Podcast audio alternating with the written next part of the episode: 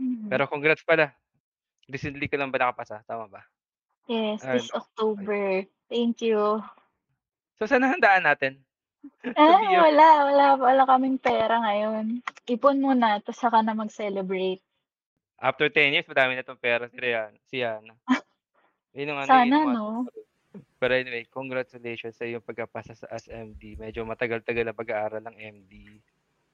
Tama Mm. ba? Tap Yes. iba pa rin ba yung resi yung pagre-resident ng doktor o kasama na yun sa inyo? Ano, yung residency after siya ng board. So, af since nakapasa na ako ng boards, yun saka pa lang magre-residency. Ah, okey. Di pa siya kasama sa pag-aaral. So, mahaba-habang journey pa 'to. Oo. Oo, matagal pa. Ilang Ang dami years pang pa ang pagdadaanan. nakikita mo? Oo. Ilang years pa? Ah, depende kasi sa specialization na gusto mo. Pero more or less mga 3 to 5 years yung residency, tapos magsu-subspecialize ka pa kung gusto mo, tas magfe-fellowship ka pa hanggang sa maging consultant ka. So, baka mga 10 years pa ulit. Mga Dun ka gano'n. palang makakabawi. Te after 10 years mayaman na si ano, si si Yana. Si Dokto si Doc si Doc Yana. Hmm. Pero lahat ba kayo ano, sa Maynila ka ba nag-aral? Hmm, ano mo? Hmm, sa PLM. Sa PLM ako nag-med school. Yung undergrad ko sa DLSU, Manila. Ah, sa Taft, tama ba? Taft ba? Yes, Ah, sa Taft, sa okey. Taft. Iniisip ko pa iba, eh. May may may iniisip pa akong ibang Lasal, pero ano pala, Green Hills na pala yung next. Ay, high school lang ata dun. Oo nga, eh, high school nga lang, tama, tama. High school nga lang, sana.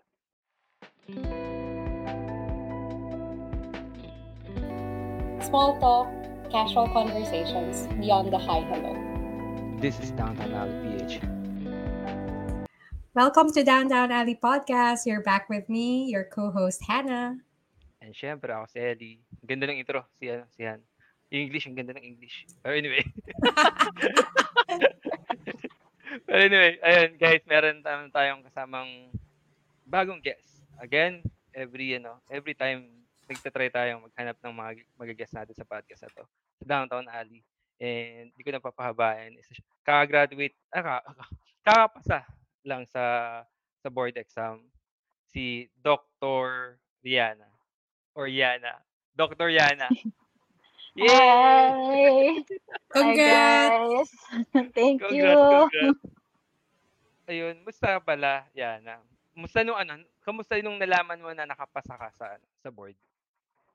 Ah, siyempre sobrang saya.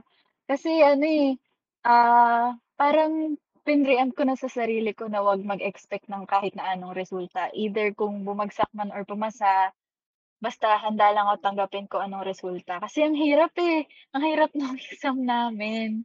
Kaya sinabi ko na rin yung sinabihan ko rin yung parents ko na yun, 'wag tayo masyadong umasa para at least 'pag lumabas yung resulta, mas madaling tanggapin. Pero yun, nung lumabas yung resulta after 2 weeks nung nakita ko yung pangalan ko, yun siyempre sobrang saya kasi worth it lahat nung pag-aaral na and paghihirap na pinagdaanan ko and ng family ko. Ayun, Hmm. first gen doctor din kasi ako sa family kaya Ah, ma talaga? ma masaya gano'n, oo. Both sides, sa Hmm. father side and sa mother side, ako yung unang doktor. Saan ba ano, napa-publish ba yung ano, yung result ng exam? Kung sino yung mga nakapasa? Somewhere Hmm. parang sa online, ga sa online Yes. nakita? Oo, sa PRC website naka may G may file dun ta's nandun lahat ng pangalan nung nakapasa. Oo. So nung nasaan ka na nung ano, nung nakapasa ka? Nung nasa bahay ka lang din? Sa bahay. Kasi ano, eh, ano yun talagang nung sinabi na na this day, November 10 lumabas yung resulta. So nung sinabi na sure na na November 10, gusto ko talaga na nasa bahay lang ako para kung ano Oo. man maging emosyon ko, walang ibang makakakita. Kaya yun, kami ng mother ko nasa bahay lang, refresh lang ako ng refresh hanggang sa lumabas yung resulta. Ah, ano na yun, eh, 10:00 na ng gabi lumabas yung Ah, late results. na. Late na 'no? Mm. Oo, grabe. Ini iniisip ko yung paano yung magiging reaction mo nung nakita mo yung pangalan mo dun, eh. Paano ba siya, ah, may grade may ano ano ba yung ano, yung nakalagay dun, pasado lang or may grade din? Or result ng Yung exam? ano lang, list of passers lang, walang grade. So, names lang, tapos yun, list of passers, tas alphabetically arranged. Imagine mo, V pa yung surname ko, so hanggang sa dulo pa yung pangalan ko, sa dulo yung mga pang 81 na ata yun, 83 pages yun, tas pang 81 pa yung pangalan ko. Hindi nga ako yung unang nakaalam, yung kapatid ko. Kasi Oh. nag-CR ako nun saglit, tapos biglang eh, yung sister ko nasa dorm siya, kasi college pa siya, eh, so nasa dorm. Tapos tumawag siya sa mother ko, tapos sabi niya, "Si ate," tas umiiyak siya. So, it it can mean two things, either ako Nasa CR pasa Oo. Nasa CR ka na din tapos umiiyak siya. Si Oo, ate. tas narinig ko si mommy parang nagpa-panic din. So, binuksan ko yung pinto, sabi ko, "Uy, ma, nangyayari?" Tapos sabi na nung sister ko, "Ate, huwag kang magagalit." Tas sabi ko, "Bakit?" "Oh, basa ka." Tas yun, madali ako lumabas ng CR, tas tinignan ko, ni-scroll ko yung pangalan ko na dun sa list, tas ayun, nandun. Kaya, yay! Yung saya lang. parang 10 days ago pa lang yung ano, yung news na yun, no? Oo. Grabe yun, ah. Wait, inis ko pa yung feeling. May iyakan portion ba? May iyakan portion? Hindi nga ako naiyak, eh, yung mommy ko, yung mommy ko, yung kapatid ko, naiyak. Ako hindi. Kasi Kasi somehow sa parang family. Oo, pero di ko nga alam, eh, kasi ano nga, parang gusto ko nun, ako yung una sanang makakaalam. Pero since na-spoil-ish sa'kin nung sister ko, nung sina-scroll ko na yung pangalan ko, okey na, masaya na, eh, nauna na yung saya. Kaya wala, expect ko nga rin maiyak ako, eh, pero wala. Yung family members ko lang yung naiyak. Overwhelmed. Ganun, overwhelming feeling. Oo, yun, oo. Di rin ako makapaniwala. Kasi yun nga, ang hirap nung exam lalo na yung day 2. Apat na days yun, eh, tas 12 subjects. Tas to pass, kailangan, ah, yung average mo for all the 12 subjects is 75%, 75, tapos wala kang grade lower than 50. So, kunwari ang average mo 75 nga, pero may isang subject ka na 49, hindi, di ka papasa. Gano'n siya ka-stressful and hirap. May ano pa na Hmm. naano ako, paano yung ano, paano yung feeling nung nakapasa? Ay, kasi si Han is, uh, RN. Tama ba, Han? Han? Yeah. Ay! Long ago, yes. So, Wow! 2010 ako nag-take ng boards. Mm. So, medyo Same ba nakaka-relate ako sa kwento mo. same din ba yung ano, yung parang criteria for passing sa RN? Gano'n din? Hindi. Or hindi ko maalala. Pero, Ah. sorry 30 kasi, years ago. oo, kasi 2010 ako nag-boards. Tapos, pumasok ako ng PGH ng 2011. Tapos, umalis din ako ng 2013. And after that, hindi na ako nag-practice. So, medyo hindi na ako super updated sa ganap sa boards. Pero, I think score lang eh. Like, yung may five subjects, may five, yeah, may five subjects and then kailangan at least 80% yata per subject. Oh, Yeah. Hindi ka nag di mo naisip mag-med? Yan nga yung itatanong ko sa'yo. Kasi, ever since bata ako, parang pinupukpok na sa'kin and siguro most Filipino kids, 'di ba, na paglaki mo dapat ang career mo either doctor ka or lawyer or something na sobrang professional, 'di ba? And Hmm. kaya ako nag-nursing kasi posibleng if I do decide to get into med, magandang pre-med ang nursing kasi may clinical experience na, 'di ba? But Mm. after kong mag-nursing, ayoko nang mag-med. so hindi na hindi ko na naisip mag parang sobrang medyo na-traumatize ako sa aking experience. And ako lang 'yun because I I want different things. So I wanted to ask you, have you always dreamt of being a doctor?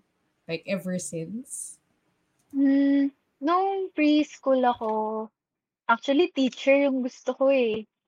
Tapos nung ah, sige no, hindi ko siya gusto ever since. Ang unang pangarap ko talaga is teacher. Tapos nung grade school, na-fascinate ako sa science. So nung graduation ng grade school, biglang gusto ko maging scientist or chemist. Kasi yung parents ko pareho silang chemist eh. Dun sila nag-meet nung college. Tapos until na since na-fascinate ako sa science, na-fascinate na rin ako sa medicine. Then mas na-inspire ako nung dahil sa lolo ko. Kasi nakita ko yung paghihirap niya yun nung nagkasakit siya sa hospital. Tapos, ah, basta heart related sa heart yung problem niya. Tas simula nun dun sa death niya, dun ako na mas lalo kong nagustuhan maging doktor para ma-treat ko yung mga ganong heart-related na sakit. So ever since nung gusto kong maging cardiologist, gano'n. Kasi nga dun sa pagkamatay niya hindi masyadong naging pleasant. Ano ulit ano mo? Pre-med mo na ano, na course? Ah, biology. PS Ah. biology. Ah, tama. Yun na nga pala talaga yung ka nun papunta ka na nga sa doktor nung ganyan yung course na yun. Oo. So so kailan yung ano, yung high school nung naisipan mo nung ano, ah, talagang mag-doktor na after ng ng pre-med mo, gano'n ba? Or nung nasa Um pre-med ka pa lang? Ma ano, nung high school, yun. Bago High ako school. mag kaya BS Biology yung pinili ko. Kasi actually mali nga, eh, nung nag-med school na ako dun ko na-realize bakit BS Bio yung napili ko. Mm. Masyado siyang general. Oo. Unlike ngayon, ngayon na may ano na nga, eh, may mga kasi sa senior parang may mga course na na BS Biology major in medical biology. May mga ano na talaga, biology course na naka-program na for med school. Eh, yung sa'min nun since wala pa yung ganyan, PS Biology lang. So medyo ang daming new concept sa'kin nung med school. Pero ang sabi sa'kin nun, kapag gusto mag-med, mag-BS Biology ka. Kasi general yun lahat maaaral mo, gano'n. Pero hindi, hindi siya gano'n. Ang mas okey nga yung pre-med ni Hana kasi tama, kapag nag-nursing ka, may clinical experience ka na, so may hospital setting ka may feel ka na ng hospital setting. So mas mas nasasanay ka na pagdating ng med school. Pero ayun, okey lang din naman. Maganda naman yung naging course program ko nung sa Lasal. Ah, Lasal ka before nun? Sa Lasal ka na rin high school nun? Yeah. Ay hindi, hindi. Sa Seaton, dito sa village namin. Elizabeth Seaton School ako nag-high school. So ngayon, saan yung magre-residence ka? Yung target mo? Um, hindi ko pa Wala. wala pa akong ano, eh, na institution. Pero so far ang ina-eye ko ngayon na specialization is either, um, otorhinolaryngol laryngology, ENT or, ah, emergency medicine or general surgery. Ano Yun. ulit sabihin Pero mo as for the institution, hindi ko pa alam. Yan, ano sabihin mo l otorhinolaryngology. ORL na lang. ENT, Para ENT. maalala EN nila. Oo, ENT yun. Oo. Hindi ko na ENT, sinabi, ENT. ENT na pala yun. Ang haba nung sinabi ni Yana. Ngayon ko ngayon ko lang siya narinig, eh, kaya nagulat ako, ano yun? Sorry, ENT pala ENT, ano. ENT. Yun yung Ah, scientific term niya, ORL. Ah, na siya So, hindi ka na magpo-pursue ng cardiology. Tama ba? Or, Hmm, hindi. Ay ano, actually kino-consider ko pa rin siya pero, um, magge-general surgery muna tas saka ka Mm. magsu-subspec ng cardio-thoracic surgery. mm. Yun, kaya so mas matagal yun. Meron namang mga straight programs ng TCVS, ah, TCVS Thoracic Cardiovascular Surgery kaya lang onti lang yung nag-o-offer ng gano'n. PGH alam ko meron, pero ang sabi, isa lang or dalawa lang yung tinatanggap nila every 2 years kung tama ako. So very competitive ang ano, yung program na yun. Kaya Hmm. better mag-GS na lang tapos saka ka magsa-subspecialize. Ah, Gets. talaga. So, wala wala nang iba wala nang gano'n sa ibang ano, ospital, talagang sa PGH lang din? Ah, UST yata meron din. Ah, yun, yun lang yung mga alam ko, UST and Hmm. PGH. Not sure kung may iba pang nag-o-offer ng straight program. Ah, okey. Akala ko ano, eh, so parang dun mismo sa sa sa ospital na yun? Hmm, Or dun mismo. ah, okey. Wala akong idea sa ganyan, sorry kaya tinatanong ko bigla ng ng stupid question, sorry. So parang mag-e-enroll ka sa kanila, gano'n ba? Mag-a-apply ka Ah, pa rin? mag mag-a-apply ka. Um, ano na siya eh, paid, kumbaga, mag-a-apply ka for training, pero bayad na yun. Sumasweldo ka na. Unlike internship and clerkship. Clerkship is yun yung fourth year ng med school mo. Then internship is one year after ng medicine program mo. Yun ay one year kang magte-train sa ospital. So mag-ikot ka sa mga sa different departments, OB, pedia, surgery. Pero yun, ah, hindi ka pabayad. So one ah, free labor, ganun, kumbaga. Pero pag residency naman na, ah, mag-a-apply ka na ng, tas ano ka na, narrowed down na kung anong specialization mo. Example, gusto mong mag-pedia, so mag-apply ka for sa pedia residency, so sum sumasweldo ka naman na nun, pero tine-train ka to become ah, ah, pediatrician, ganun. Ah, okay. Ah, gets ko na. Kaya pala, so, may times na walang sesweldo yung mga, yung mga ano, fresh grad or yung mga bagong doktor. Ano, kapag intern ka or clerk ka, pero pag katulad yung pag pumasa ka na ng boards, lahat naman na ng ah, papasukan mong mga duties or ano, oo, may bayad na yun. Mm.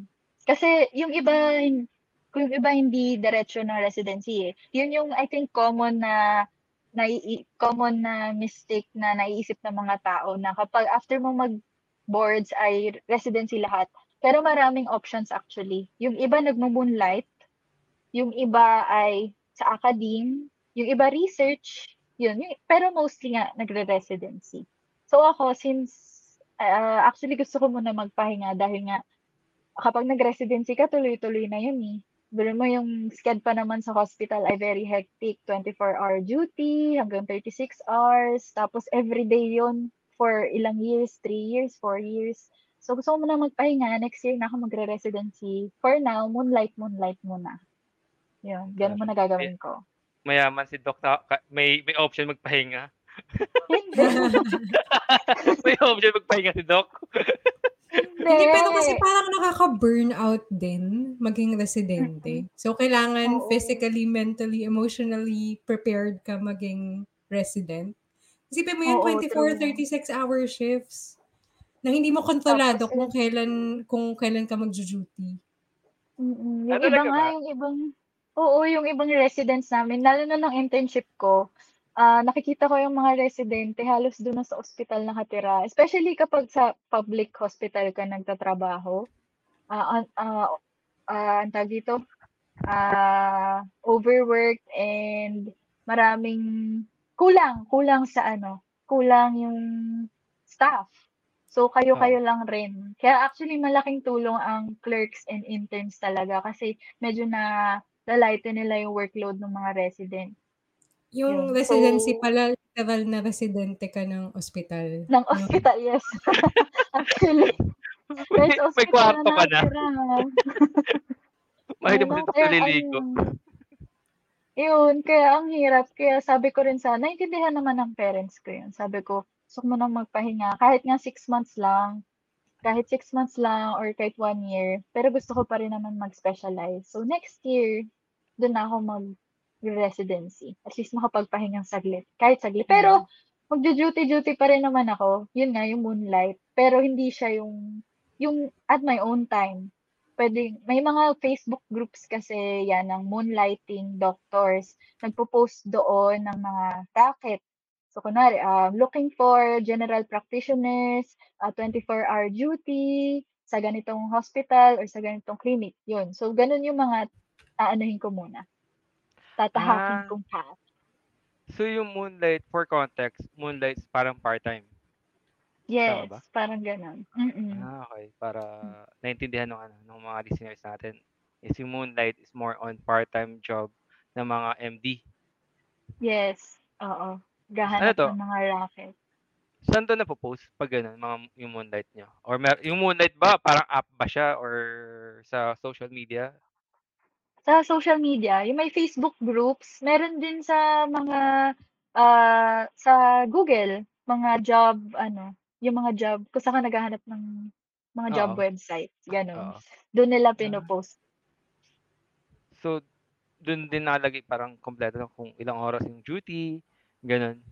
Talagang kung ano yung Mm-mm. role mo doon for, ano, for that time lang. Okey, may gano'n din pala sa sa ano, as a doctor, as a MD. Okey. Yes. Ga ngayon ko na na nalaman. Thank you. Okey, diyan po natatapos ang ating podcast. Hindi, Tapos actually may question ako. 'Di ba, Yana, 'pag resident ka, nag-aaral ka pa rin, right? Like, karamihan ng mga Oo. residente nakikita ko, ang lalaki ng mga librong dala nila lagi. Tas natutulog sila kasama yung Oo. mga books nila. Libro. Oo, Oo, so nag-ano nagdu-duty oo, ka na, actually. nag-aaral ka pa?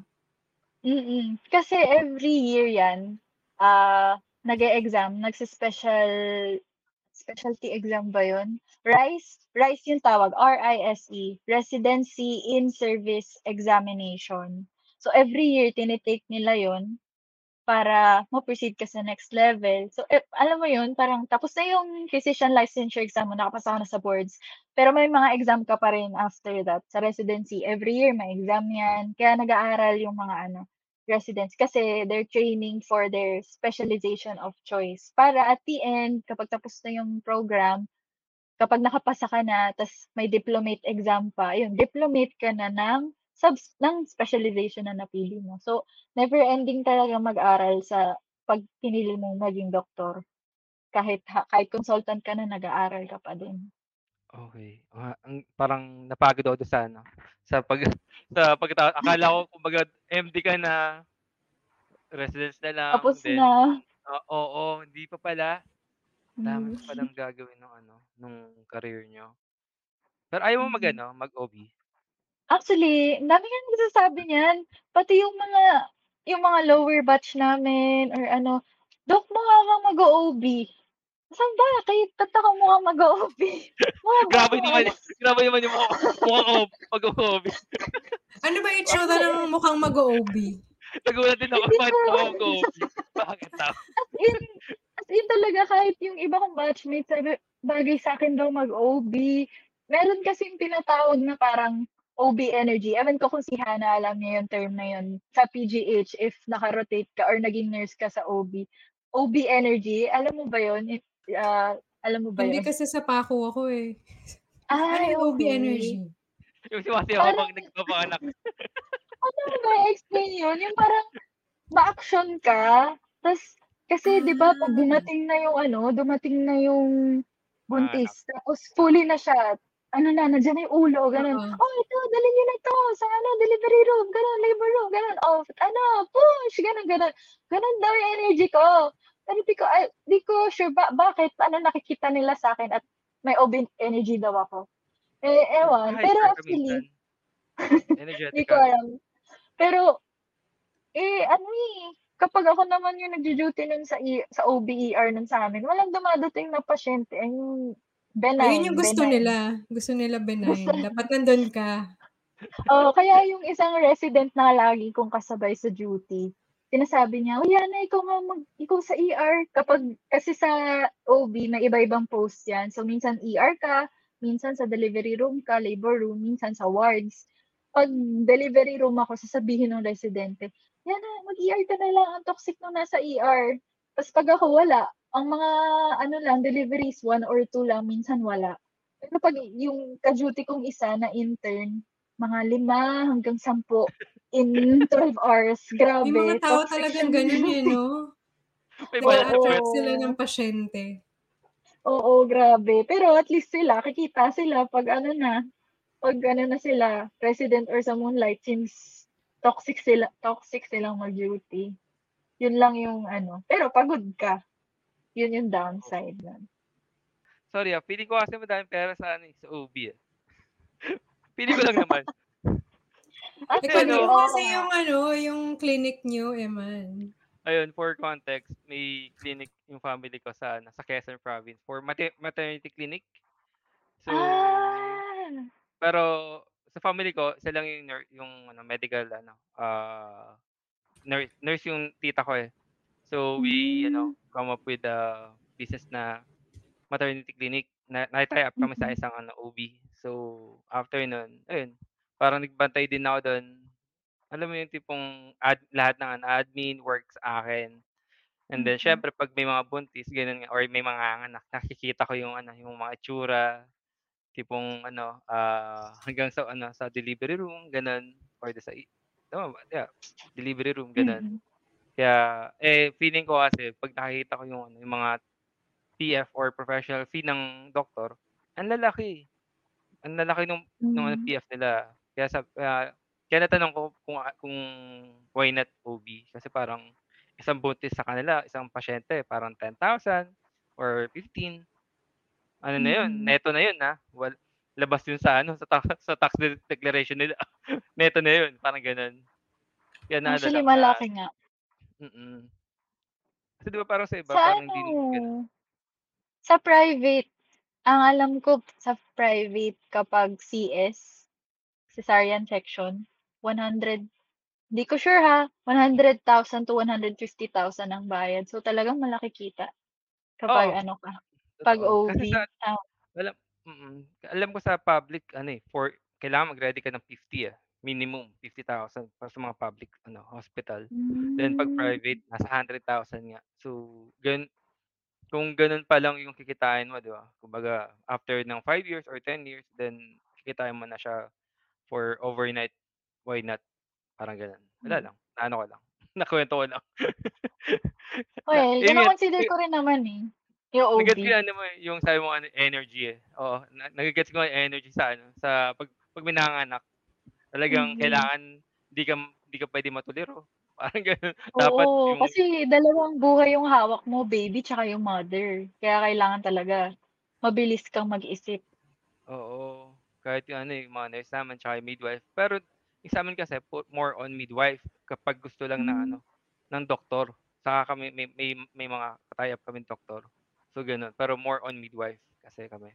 Pero yun, yun lang, nakuwento ko lang naman. Kaya maganda why not? Pag-isipan mo baka puwede ka namang i-tie up. Kaya pala, eh, kaya pala. Puwede Kaya ka yun.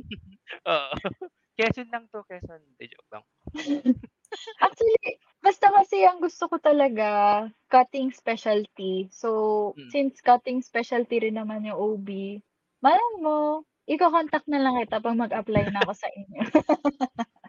Magtayo na tayo ng ospital. Hindi, joke lang. Laki, 'no? Mapag-iipunan. Hindi, joke lang. Pero anyway, ayun.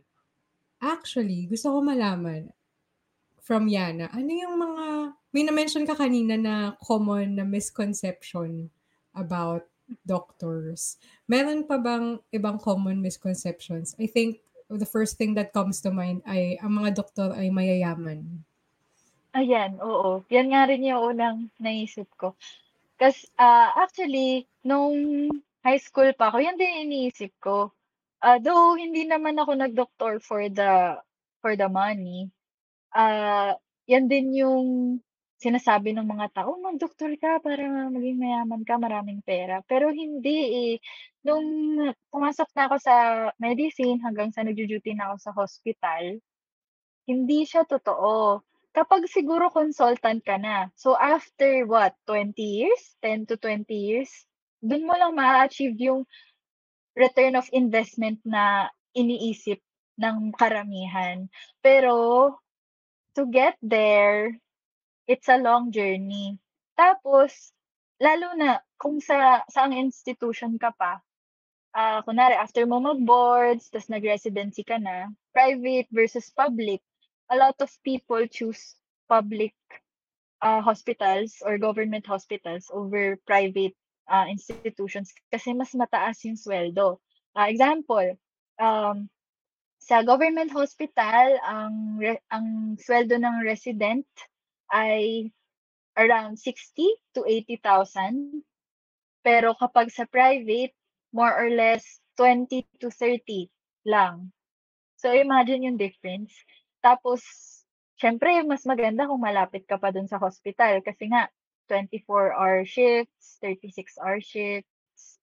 Tapos so magre-rent ka pa ng dorm or na condo kung malayo ka dun sa hospital, yung house mo sa hospital. So, hindi hindi talaga like kapag nakapasa ka or kapag MD ka na, hindi mayaman agad. Matagal pa ang return of investment bago ka masabi na may pera na, yun. So, kapag sa mga nakikinig kung gusto niyo man maging doktor, keep that in mind. Hindi siya instant ang dami niyo pang aaralin, ang dami niyo pang aakyatin na bundok bago kayo maging mayaman. Pagpunta talaga is pagyaman. In short, pagyaman pa rin ang pagpunta. Oo. Pero pero Oo, pero ang tagal. Matagal pa talaga. pero totoo naman kasi 'di ba, wala namang ano, wala namang trabaho na for level 1 agad na biglang yaman. Drug lord lang siguro yung pagla pag biglang yaman bigla. Sorry na. Gets ko yung sa ano yung mga doktor. Kahit ano, any kind of profession naman siguro na wala naman agad biglang yaman or wala naman sigurong empleyado na yumaman agad. Kakapasa ng board, any kind of work, wala naman agad. So, siguro yung ka ang ano lang ng misconception lang din is malaki yung sweldo. Siguro, ganyan yung ano nila, iniisip nila agad-agad. Malaki yung sweldo ng pero ng mga hmm, 'di ba? ng doktor, pero hindi kung ano, kung public ka. Pero kung private institution ka, bihira na yung marinig mo na 40,000 ang sweldo per month. Usually 20 to 30 lang siya talaga. Ayun. Eh, sa Seryoso ba panahon ngayon Hmm? Seryoso yung sinasabi mo? 20,000? May 20,000 na doktor? Ah, ano, kapag ano, net na siguro. Siguro mga 20, 30, 40 or 30 to 40 siguro. Pero maliit talaga. Maliit 'pag baba private nun. hospital. Oo. Baka mali ako Legit ng yan. 20. Oo. Hindi hindi ko alam, I can't speak for doctors, pero at least nung time na nurse ako, mas mataas yung sweldo ng nurses sa PGH compared sa mga nurses sa St. Luke's. Even though, ang layo nung itsura, di ba? Alam mo, St. Oo. Luke's, pang mayaman, yung Asian. Pero yung mga sweldo ng mga nurses dun, I think, below 20 pa yata nung time na yun. Or 16 pa lang yata. Hindi ko lang sure. Pero alam ko, at least sa PGH, mas matataas yung sweldo ng nurses. Nakakahiya ang mga ano, ang mga nurses, sa mga doktor po, sa mga na nasa private. Ang downside naman sa public, yung mga pasyente mo, wala namang pera, 'di ba? So, Mm. oo. as doctors, hindi mo maiiwasan minsan na maglabas ng pera to help them. Ideally, hindi. Dadaan sila through organizations para matulungan sila. Pero yun talagang na-exhaust na nila yung allowance or yung funds na allocated for them. Wala ka na talagang magagawa kundi maglabas kasi hindi uusad yung treatment ng pasyente mo kung hindi ka maglalabas ng konting pera. Ewan ko lang kung normal yun. Pero nakikita ko siya before na pag walang-walang wala na talaga yung pasyente, wala na siyang mahinga na exhaust niya na sa PCSO at saka yun nga doon sa foundation sa hospital, yung doctor minsan sila na yung sumasagot ng mga needs ng pasyente. Even though hindi siya recommended. Siyempre, hindi, hindi magandang practice yun, di ba? Oo. Kasi may ano, may ganyan sa amin dati. Parang yung mga nakaanak. Kasi wala silang PhilHealth, wala silang anything na pambayad. Ang gago sabi mo, iiwan nila yung cellphone nila. Yung yung cellphone pa nila, the yung may keypad. Kaya parang, "Oh, ano to? So, iiwan nila pang ano, para pambayad daw yung cellphone nila. Ano to, kulang pa to te. Parang, ma'am, kulang pa to, Mm. ma'am. Kulang pang pambayad ng ano to, ng diaper niyo, ma'am. parang, parang ganyan lagi na, ano namin. Kasi parang, ang package, 15,000. Or kung may PhilHealth, ah covered na nila lahat. Eh, paano kung walang PhilHealth or talagang walang wala? Nag-iiwan sila ng gamit nila. Kaya, kaya, nag, kaya na, na, nag-gets ko yung kwento ni Han na minsan doktor pa or minsan yung, yung establishment pa talaga yung naglalabas ang pera para doon sa pasyente. Which is, nalulugi din naman yung ano, yung pasyente tsaka yung mga yung mga, profe- yung mga professional na nag, nag-work doon, 'di ba? Kasi yun nga yung trabaho nila or pagkakita an- ah, living work nila, then hindi pa sila kumita na, na kumbaga, nag-abono pa ang nangyayari. Ganon. May na, may nakita ka na bang ganon yan sa na, sa mga work mo before? Ano, kasi nung clerkship internship ko sa public hospital ako nag nag-train. Ah, Oo. dun makikita nakita ko din yung ano talaga, um, yung may times kasi minsan na since government hospital, ah, minsan nale-late yung pagbigay ng budget para dun sa hospital. ah, kasi libre Oo. naman lahat dun, eh, dun sa hospital. So, ang daming pasyente lagi kasi siyempre mas prefer nila yun kasi wala silang babayaran, libre yung gamot, libre konsulta, libre treatment, libre lahat, Oo. basta may PhilHealth ka, yun. Tapos, eh, minsan nga yun kapag medyo nade-delay, um, na kailangan ipabili yung gamot dun sa pasyente, sa bantay, eh, sa relative, sa pasyente. Tas minsan yun nga, naa naaawa na lang din kami kasi wala rin kaming mabigay. Tapos sasa 'pag binigyan namin ng reseta para magpabili sa labas, sasabihin nila, "Dok, wala rin po kaming pera, 'di po namin Oo. mabibili." Tas kami, "Naku ma'am, pasensya na wala po rin ngayon sa ospital hindi po available yung gamot na yun." So, hindi rin na namin alam yung gagawin. Kaya minsan yung mga residents namin, 'pag meron silang stash ng ano, mi nag-iipon din sila minsan ng mga ampules ng mga gamot, binibigay nila doon sa patients kasi nga kailangan, eh. Hindi kasi gagaling naman din yung pasyente kung wala tayong gagawin na management sa kanila, yun nakakaawa lang din. Yun yung mga na-observe ko dun sa hospital nun, to work in a public hospital. Hi guys, sorry ika-cut ko muna sa part na 'to dahil mahaba ang kuwentuhan namin. Medyo napasarap na naman. So, ayun.